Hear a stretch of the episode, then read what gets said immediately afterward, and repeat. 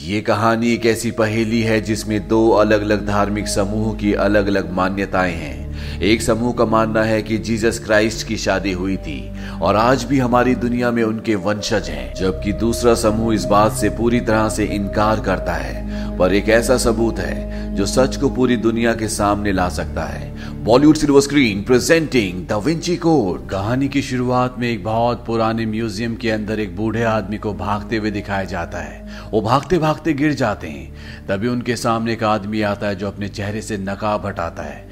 वो उनसे पूछता है कि मुझे की स्टोन का पता बता दो। बूढ़ा आदमी अपनी जान बचाने के लिए उसे की स्टोन का पता बता देता है। वो कहता है कि वो चर्च में है, रोज लाइन के नीचे। ये बताने के बाद भी वो आदमी इस बूढ़े आदमी को मार देता है और यहाँ से निकल जाता है। यहाँ से निकलने के बाद वो खूनी, जिसका नाम साइलेस है, एक आदमी को कॉल करता है, जिसे वो टीचर कहता है। उसने आज तक टीचर को कभी भी नहीं देखा। वो टीचर को बताता है कि मैंने चारों लोगों को मार दिया है और चारों ने हमें की स्टोन का एक ही पता बताया है। वो चर्च में रोज लाइन के नीचे है। यहाँ पर हमें पता चलता है कि इस खूनी ने आज से पहले तीन कत्ल और किए थे और आज जिस बूढ़े आदमी का इसने कत्ल किया, वो भी उसी ग्रुप का सदस्य था जिस ग्रुप के तीन लोगों को ये पहले मार चुका है। दूसरी तरफ़ से टीचर की आवाज़ आती है। वो कहते हैं कि अब तुम्हें चर्च आकर रोज लाइन के नीचे से की स्टोन लाना होगा। वो खूनी कहता है कि ठीक है, पर पहले मैं अपने आप को सजा देना चाहता हूँ। वो अपने कमरे में लगे जीसस के क्रॉस के सामने जाता है। वो कहता है कि मेरे गुनाहों की मुझे माफ़ी दे, और इसके बाद वो अपने आप को बहुत बुरी तरह से मारता है। यहाँ पर हमें समझ में आ जाता है कि यहाँ जो कुछ भी हो रहा है, वो धार्मिक कर्म कांडो की वजह से हो रहा है। अब ये खूनी साइलेस उस चर्च में जाता है, जिस चर्च में की स्टोन है। वहाँ पर जो नन होती है, वो इसे अंदर आने देती है, क्योंकि जिस ऑर्गेनाइजेशन के लिए काम करता है, वो धर्म के बहुत बड़े बड़े ठेकेदार है। उन्होंने नन को पहले कह दिया था कि रात को चर्च बंद होने के बाद हमारा एक आदमी आएगा, तुम उसे अंदर आने देना। अब साइलेस उस जगह जाता है जहाँ पर रोज लाइन है, जिसके नीचे की स्टोन है। वो वहाँ पर खुदाई करना शुरू करता है, जहाँ उसे एक पत्थर मिलता है। वो समझ जाता है कि ये की स्टोन नहीं है। वहीं चर्च में ही नन को दिखाया जाता है जो उसी बूढ़े आदमी को कॉल करती है, जिस बूढ़े आदमी को इस कातिल ने, जो चर्च में खुदाई कर रहा है, जिसका नाम साइलस है, उसने मार दिया है। वो फ़ोन पर मैसेज ड्रॉप करती है कि मैंने बाकी तीनों लोगों को कॉल किया था। वो तीनों के तीनों मारे जा चुके हैं, और अब ये लोग चर्च तक भी पहुँच चुके हैं। तभी वहाँ पर वो कातिल आ जाता है जो अंदर खुदाई कर रहा था। वो नन की सारी बातें सुन लेता है। वो नन से कहता है कि तुमने चर्च में सिस्टर होने के बाद भी प्रायरी ऑफ़ साइन के लिए काम किया। मुझे बताओ कि की स्टोन कहाँ पर है। नन कहती कि मुझे नहीं पता। साइलस नन को भी मारकर यहाँ से निकल जाता है। यहाँ पर हमें पता चलता है कि कोई ऐसी ऑर्गेनाइजेशन है, जिसका नाम प्रायरी ऑफ़ साइन है, जिनके पास की स्टोन है। उस ऑर्गेनाइजेशन से दूसरी ऑर्गेनाइजेशन, जिनका लीडर टीचर है, जिसे आज तक कभी किसी ने नहीं देखा, जिसके लिए साइलस काम करता है। वो प्रायरी ऑफ़ साइंस से किसी भी कीमत पर की स्टोन को हासिल करना चाहता है। इसीलिए साइन इतने सारे कत्ल कर रहा होता है। वहीं दूसरी तरफ़ हमें एक सिंबोलॉजिस्ट को दिखाया जाता है जिसका नाम रॉबर्ट है।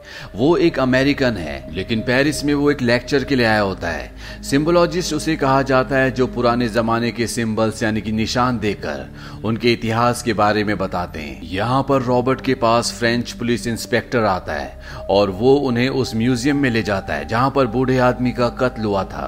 दरअसल उस बूढ़े आदमी ने रॉबर्ट को अपने पास बुलाया था। रॉबर्ट बताता है कि मेरी मुलाकात उनसे एक दो बार हुई थी और हमारे बीच में कभी भी ऐसी दोस्ती नहीं थी कि वो मुझे बुलाएँ। अब ये उस म्यूज़ियम में पहुँच जाते हैं जहाँ पर उस बूढ़े आदमी का कत्ल हुआ था।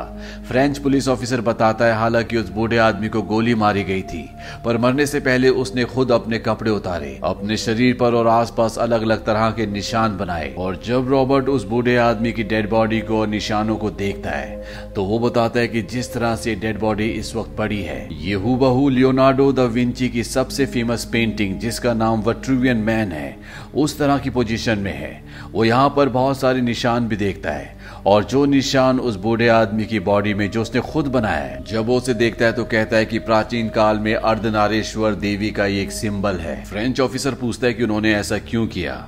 रॉबर्ट कहते हैं कि मैं कैसे कह सकता हूँ?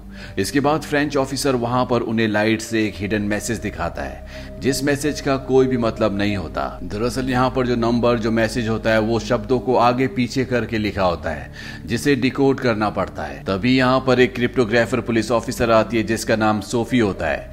क्रिप्टोग्राफर उसे कहा जाता है, जो हिडन मैसेजेस को डिकोड करते हैं। वो बताती है कि मरने से पहले जो सीक्रेट मैसेज लिखा गया था, उसकी तस्वीरें हमें मिली थी।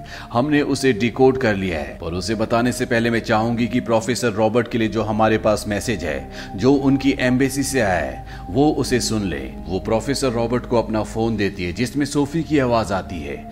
सोफी ने उसमें उनके लिए मैसेज रिकॉर्ड किया होता है, जिसमें सोफी उन्हें बताती है कि तुम्हारी जान खतरे में है। पर इस बारे में किसी को कुछ मत बताना कि तुम्हें ये बात पता चल चुकी है। इसके बाद सोफी वहाँ से चली जाती है। प्रोफेसर रॉबर्ट भी बहाना करके वॉशरूम जाते हैं, जहाँ पर पहले से सोफी होती है। सोफी कहती कि यहाँ पुलिस को तुम पे शक है, वो तुम्हें गिरफ़्तार करना चाहते हैं।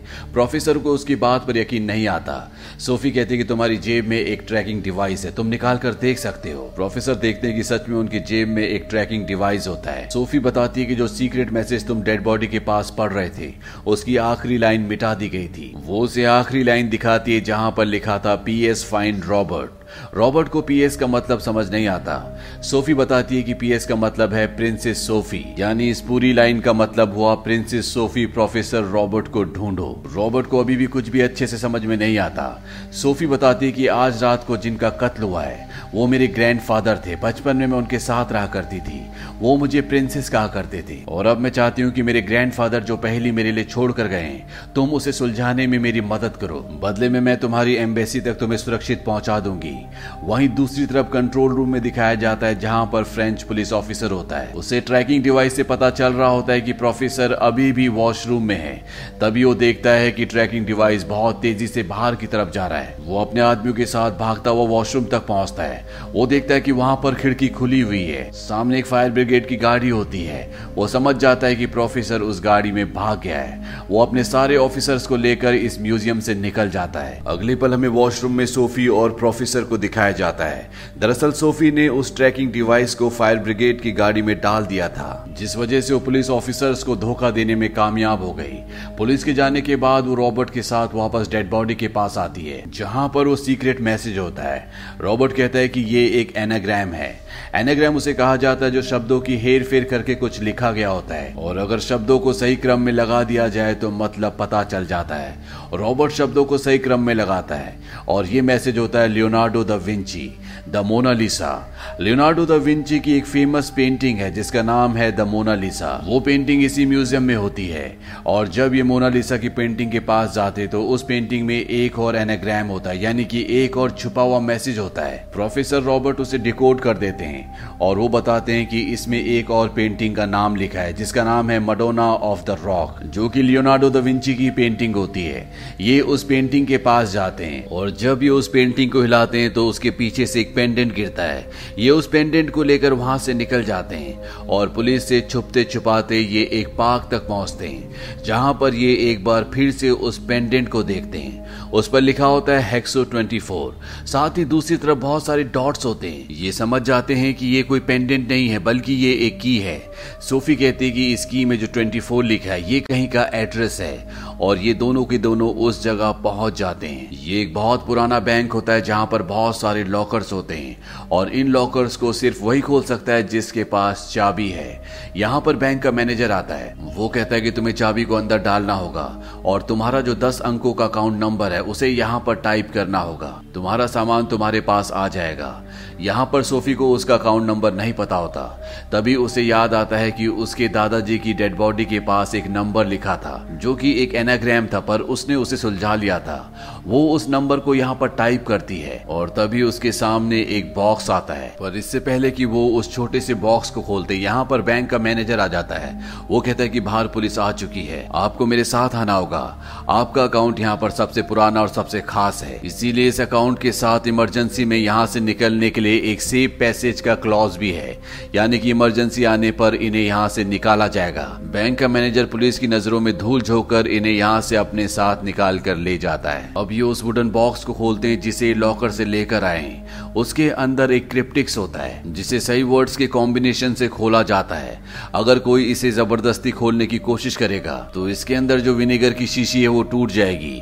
और जिस कागज़ पर गुप्त संकेत लिखा हुआ है वो पूरी तरह से गल जाएगा, संदेश मिट जाएगा। दरअसल इस तरह के क्रिप्टिक्स का इस्तेमाल पुराने जमाने में बहुत ही गुप्त संदेश छुपाने के लिए किए जाते थे, ताकि उन्हें कोई दूसरा इंसान पढ़ ना सके। अब यहाँ पर जो बैंक का मैनेजर है, जो गाड़ी चला रहा है, वो पीछे का दरवाज़ा खोलता है और वो इन दोनों पर गन तान देता है। वो कहता है कि पिछले बीस सालों से मैं इंतज़ार कर रहा था कि कोई इस बॉक्स को लेने के लिए आए और वो तुम निकले, वो इन पर गोली भी चलाता है। ये उस खुफिया मैसेज वाले बॉक्स को मैनेजर को दे देते हैं। मैनेजर जब गाड़ी का दरवाज़ा बंद कर रहा होता है तो रॉबर्ट ने वहाँ पर गोली का जो कवर होता है, वो अटका दिया होता है, जिस वजह से दरवाज़ा बंद नहीं होता। रॉबर्ट अंदर से दरवाजे को बाहर की तरफ़ धकेलता है, जिससे मैनेजर गिर जाता है, वो उससे बॉक्स लेकर उसके ट्रक में वहाँ से भाग जाते हैं। रॉबर्ट के मन में अब सोफी के लिए काफ़ी सारे सवाल होते हैं। वो कहता है कि बचपन से तुम अपने दादाजी के साथ नहीं रहती, साथ ही साथ तुम उन्हें उनका नाम लेकर पुकारती हो। तुमने सालों से उनसे बात नहीं की, बचपन में वो तुम्हें पजल्स और क्रिप्टिक सुलझाने के लिए दिया करते थे।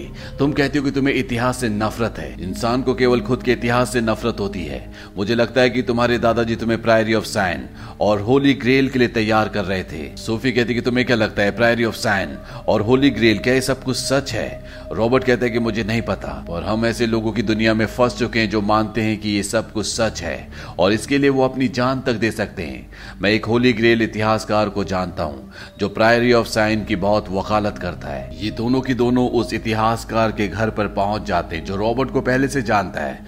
रॉबर्ट उससे कहता है कि मैं होली ग्रेल और प्रायरी ऑफ़ साइन के बारे में सब कुछ जानना चाहता हूँ, मैं फंस चुका हूँ। वो इतिहासकार इन्हें होली ग्रेल के बारे में बताता है। वो कहता है कि वो एक औरत है, इसके बाद वो इन्हें लियोनार्डो द विंची की एक पेंटिंग दिखाता है जो कि बहुत ही फ़ेमस है, जिसका नाम है द लास्ट सपर वो इतिहासकार कहता है कि उस औरत को तुम इस पेंटिंग में देख सकती हो। सोफी कहती है कि इस पेंटिंग में कोई भी औरत नहीं है।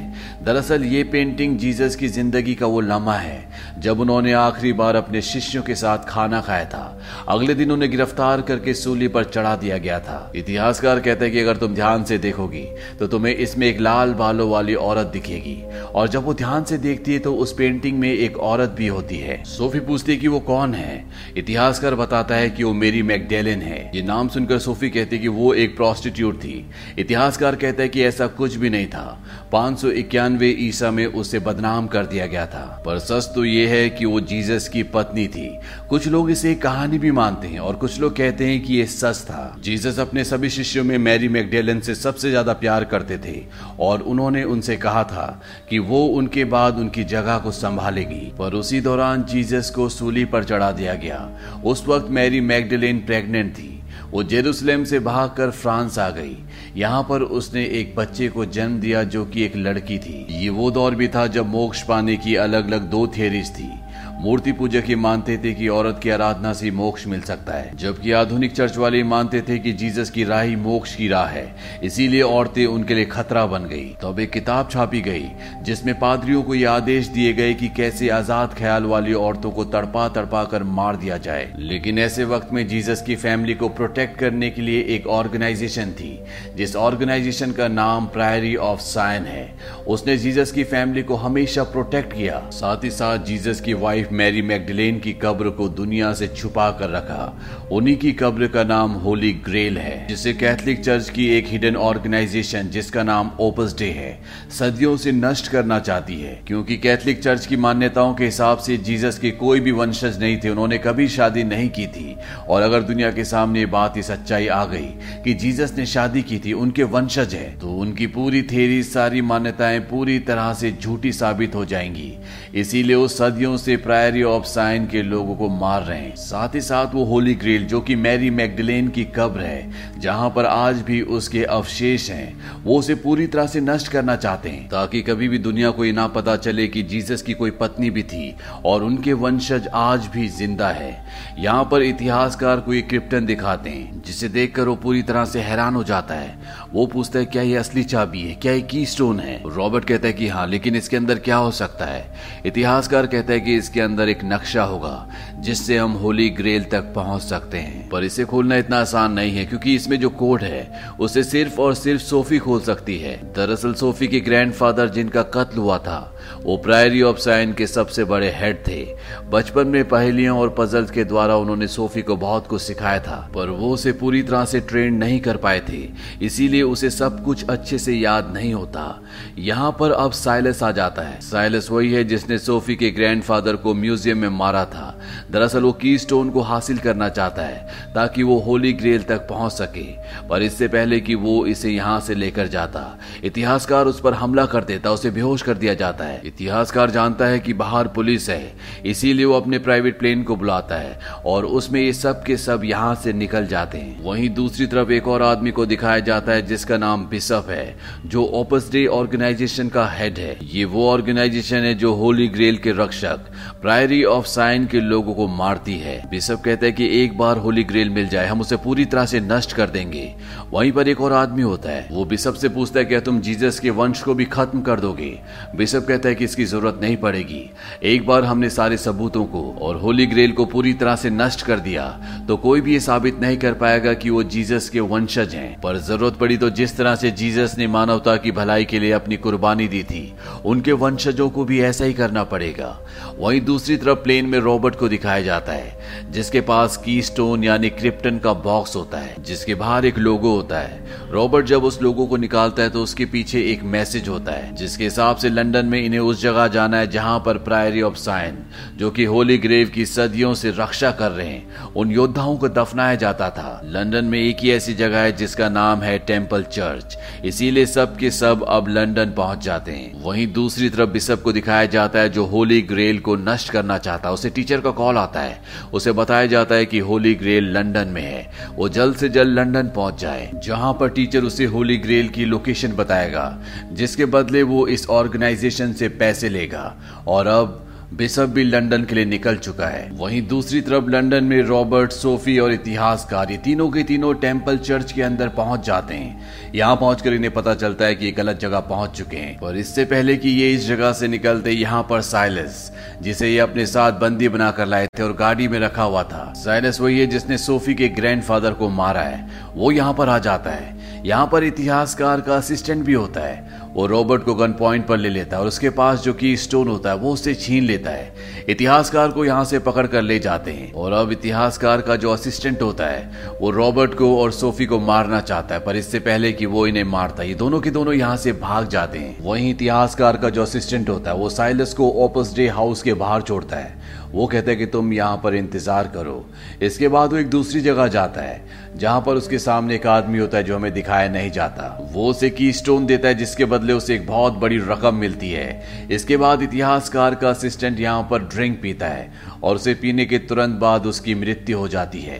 तभी हमें दिखाया जाता है कि वहाँ पर इतिहासकार है और यहाँ पर हमें पता चलता है कि इतिहासकार एक टीचर है, जिसने बिशप को लंदन बुलाया है। इसके बाद वो पुलिस को कॉल करता है। वो कहता है कि फ्रांस में जो चार कत्ल हुए थे, उसके जो मुजरिम है वो ओपस डे में है। यानी कि उसने ओपस डे ऑर्गेनाइजेशन के बिशप को और साइलस को फंसा दिया। पुलिस वहाँ पर पहुँच जाती है।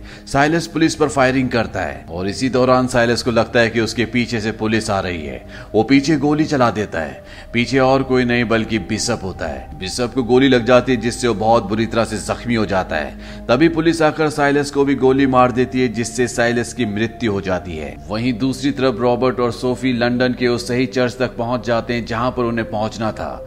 पर यहाँ पर इतिहासकार, यानी कि टीचर भी आ जाता है। वो इन दोनों को गन पॉइंट पे ले लेता है और सब कुछ सच सच बता देता है कि किस तरह से उसने लोगों का इस्तेमाल किया। वो कहता है कि ये एक चमत्कार था कि तुम दोनों मेरे घर पर आए और अब तुम्हें स्टोन की को, यानी कि क्रिप्टेक्स को खोलना होगा और ये तभी खुलेगा जब तुम इस पहेली का सही जवाब दोगी। पर सोफी को सच में नहीं पता होता कि इसे कैसे खोलना है। रॉबर्ट कहता है कि मैं इसे खोलने की कोशिश करता हूँ। दरअसल, जिस मकबरे के सामने इन्हें पहुँचना था, वो न्यूटन का मकबरा होता है और रॉबर्ट उसके मकबरे के सामने जाता है, जहाँ पर ब्रह्मांड के हर तरह के प्लैनेट्स होते हैं। रॉबर्ट बहुत देर तक सोचता है। वो क्रिप्टेक्स को घुमाता भी है और अगले पल वो इतिहासकार यानी टीचर को कहता है कि इसे खोला नहीं जा सकता। वो क्रिप्टेक्स को हवा में उछालता है। टीचर उसे ज़मीन पर गिरने से पहले पकड़ तो लेता है, लेकिन वो फिर भी टूट जाता है, उसके अंदर से लिक्विड निकल जाता है। यानी उसके अंदर जो होली ग्रेल तक पहुँचने का नक्शा था, वो पूरी तरह से नष्ट हो चुका है। यहाँ पर पुलिस भी आ जाती है, जो कि इतिहासकार को, यानी कि टीचर को पकड़ लेती है। उनके पास उसके खिलाफ सारे सबूत होते हैं। जब टीचर को पुलिस पकड़ कर ले जा रही होती है तो वो समझ जाता है कि रॉबर्ट ने क्रिप्टेक्स उछालने से पहले उसके अंदर से नक्शा निकाल लिया था। इस बात से वो खुश होता है। वो कहता है कि तुम्हें होली ग्रेल को दुनिया के सामने लाना होगा। दरअसल ये जो इतिहासकार होता है, दुनिया के सामने सच्चाई लाना चाहता था कि होली ग्रेल अभी भी एग्जिस्ट करती है। और ये कोई कहानी नहीं थी, बल्कि एक सच्चाई है। और ऐसा करने पर इसे दुनिया में हमेशा याद रखा जाता। ये इसकी अपनी खोज होती। पर रॉबर्ट ने उसके पूरे प्लान पर पानी फेर दिया। वहीं रॉबर्ट अब सोफी को कागज़ दिखाता है जो उसने क्रिप्टेक्स यानी कि की स्टोन के अंदर से निकाला था। वो बताता है कि इसका जो पासवर्ड था, जो पहेली का आंसर था, वो एप्पल था, क्योंकि न्यूटन के मकबरे में एक गोला कम था और ये गोला रिप्रेजेंट करता है एप्पल को, क्योंकि जब उसके सामने एप्पल गिरा था, तभी उसने ग्रेविटी की खोज की थी। और अब ये स्कॉटलैंड में उस जगह पहुँच जाते हैं जहाँ पर होली ग्रेल होनी चाहिए। सोफी को इस जगह पहुंचकर अपना बचपन दिखता है, उसे कुछ विजन्स आते हैं। वो कहती है कि मैं पहले भी यहाँ पर आ चुकी हूँ और तभी इन्हें दरवाजे पर एक निशान दिखता है। ये वही निशान होता है जो सोफी के ग्रैंडफादर ने मरने से पहले अपने शरीर पर बनाया था। जब वो गेट के अंदर जा रहे होते तो यहाँ पर जो इंचार्ज होता है, वो उन्हें अंदर जाने से मना करता है। वो कहता है कि बंद हो चुका है। रॉबर्ट कहता है कि हम जल्दी वापस आ जाएँगे। ये दोनों अंदर जाते हैं, तभी इन्हें दीवार के ऊपर छत पर कुछ तारे दिखते हैं। जो की स्टोन के अंदर पेपर निकला था, यानी कि क्रिप्टेक्स के अंदर जो पेपर था, उसमें एक लाइन लिखी थी कि होली ग्रेल तारों वाले आसमान के नीचे आराम कर रही है। और जब वो नीचे से कालीन को हटाते हैं तो वहाँ पर एक खुफिया दरवाज़ा होता है। वो नीचे तहखाने में जाते हैं। और जिस जगह होली ग्रेल यानी कि मैरी मैगडलिन का ताबूत होना चाहिए था, जिसके अंदर उसके अवशेष हैं वो ताबूत वहाँ पर नहीं होता, पर यहाँ पर बहुत पुरानी पुरानी लिपियाँ होती है, जो हज़ारों साल पुरानी है, जिसमें जीजस से लेके अब तक के सभी दस्तावेज़ होते हैं। यहाँ पर रॉबर्ट सोफी से पूछता है, बचपन में तुम्हारे और तुम्हारे दादाजी के बीच में जो अनबन हुई थी, क्या उसका कारण तुम्हारे माँ बाप थे? सोफी कहती कि हाँ मैं अपने माँ बाप के बारे में जानना चाहती थी, और एक दिन जब मैं उनकी लाइब्रेरी में दस्तावेज़ देख रही थी तो वो वहाँ पर आ गए। उन्होंने मुझे बहुत डांटा और कहा कि कभी इस बारे में पता करने की कोशिश मत करना। वो मर चुके उन्हें दफना दिया गया है। इसके बाद सोफी को बोर्डिंग स्कूल भेज दिया गया। और एक बार जब वो बिना बताए घर वापस आ जाती है तो वो देखती है कि उसके जो ग्रैंडफादर होते हैं, वो अजीब से रिचुअल्स कर रहे होते हैं। ये देखकर सोफी को बहुत अजीब लगता है, जिसके बाद उसने अपना घर छोड़ दिया था और कभी अपने ग्रैंडफादर से बात नहीं की। रॉबर्ट सोफी को बताता है कि वो तुम्हारे ग्रैंडफादर नहीं थे। वो उसे एक पुराना न्यूज़पेपर दिखाता है, जिसमें पूरा परिवार होता है, जो एक्सीडेंट में मारा गया था। इसमें सोफी की भी फ़ोटो होती है। रॉबर्ट बताता है कि तुम्हारा पूरा परिवार है जो एक्सीडेंट में मारा गया था, पर किसी तरह से तुम बच गई और इस राज को दुनिया से छुपा कर रखा।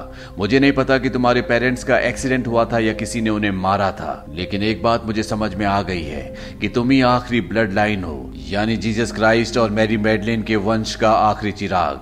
सोफी को यह सुनकर बहुत आश्चर्य होता है। ये दोनों उस जगह से बाहर आ जाते हैं और तभी देखते हैं कि इनके सामने बहुत सारे लोग हैं। ये सब प्रायरी ऑफ़ साइन के लोग हैं, जो कि ब्लड लाइन की हमेशा से रक्षा करते हैं। यहाँ पर एक बूढ़ी लेडी भी आती है। वो सोफी को बताती है कि वो उसकी ग्रैंड मदर है। यहाँ पर जितने भी लोग होते हैं सब के सब शपथ लेते हैं कि वो सोफी की हमेशा रक्षा करेंगे। हालाँकि सोफी की ज़िंदगी के अब सारे राज खुल चुके हैं। ये भी पता चल चुका है कि वो जीसस क्राइस्ट और मैरी मेडलेन की बेटी है और इस बात का जो सबसे बड़ा सबूत था होली ग्रेल जिसके अंदर मैरी मेडलेन के अवशेष हैं। वो हमेशा के लिए खो चुकी है। वहीं दूसरी तरफ़ पूरी दुनिया इस बात पर विश्वास करती है कि जीसस क्राइस्ट की कभी शादी नहीं हुई थी। उनका कोई भी वंश नहीं है। रॉबर्ट सोफी को कहता है कि अब सवाल ये उठता है कि जीसस के वंशज पुरानी मान्यताओं को, पुराने धर्म को तोड़कर एक नई शुरुआत करेंगे या जो जैसा चल रहा है उसे वैसे चलने देंगे। रॉबर्ट कहता है, मुझे लगता है कि इंसान की ज़िंदगी में सबसे ज़रूरी जो चीज़ है, वो है विश्वास। रॉबर्ट को यहाँ पर एक और बात समझ में आ जाती है कि जिन्होंने सोफी को पाला था, जिन्हें वो अपना ग्रैंडफादर समझती थी, वो कभी भी होली ग्रेल को दुनिया से नहीं छुपाना चाहते थे, बल्कि वो सोफी थी जिसे वो दुनिया से छुपा कर रखना चाहते थे, ताकि उसकी जान को कोई भी खतरा ना हो। वहीं अब रॉबर्ट सोफी से अलविदा कहकर वापस पेरिस आ जाता है, और जब वो अपने वॉशरूम में शेव कर रहा होता है तो उसका गाल कट जाता है, जिससे खून निकलता है, और जब खून सिंह के अंदर जाता है तो उसे कुछ पुराने लिंक्स याद आते हैं। वो एक किताब खोलता है जिसमें शाही खून के बारे में लिखा होता है। वहाँ पर एक लोगो भी होता है जिसमें आरागो लिखा होता है। और जब वो पेरिस की सड़कों पर जाता है तो सड़कों पर बहुत सारे उसी तरह के लोगो होते हैं। वो उनका पीछा करते करते एक बहुत पुराने म्यूज़ियम में पहुँच जाता है, जो कि बहुत बड़ा होता है। वहाँ पर क्रिस्टल का एक पिरामिड भी होता है, जिसके ऊपर खड़ा होकर रॉबर्ट आसमान की तरफ़ देखता है। और तभी उसे वो लाइन याद आती है, जो क्रिप्टेक्स यानी कि की स्टोन के अंदर कागज़ निकला था उस पर लिखी थी। उस पर लिखा था कि खुले आसमान के नीचे वो निश्चित होकर सोती है। रॉबर्ट समझ जाता है कि इसी के नीचे अंडरग्राउंड में होली ग्रेल है, यानी कि मैरी मेडलेन की कब्र है जिसके अंदर उसके अवशेष हैं। तभी हमें नीचे अंडरग्राउंड में वो ताबूत दिखाया जाता है जिसके अंदर मैरी मेडलेन है। इसी के साथ ये कहानी, ये फ़िल्म यहीं पर खत्म हो जाती है। ये फ़िल्म ईयर 2006 में रिलीज़ हुई थी। आई पर इसकी रेटिंग है 6.6 इस मूवी का बजट था 125 मिलियन डॉलर्स और बॉक्स ऑफ़िस पर इसने कमाई की थी 760 मिलियन डॉलर्स की। उम्मीद करते हैं कि ये मिस्ट्री थ्रिलर आपको पसंद आई होगी।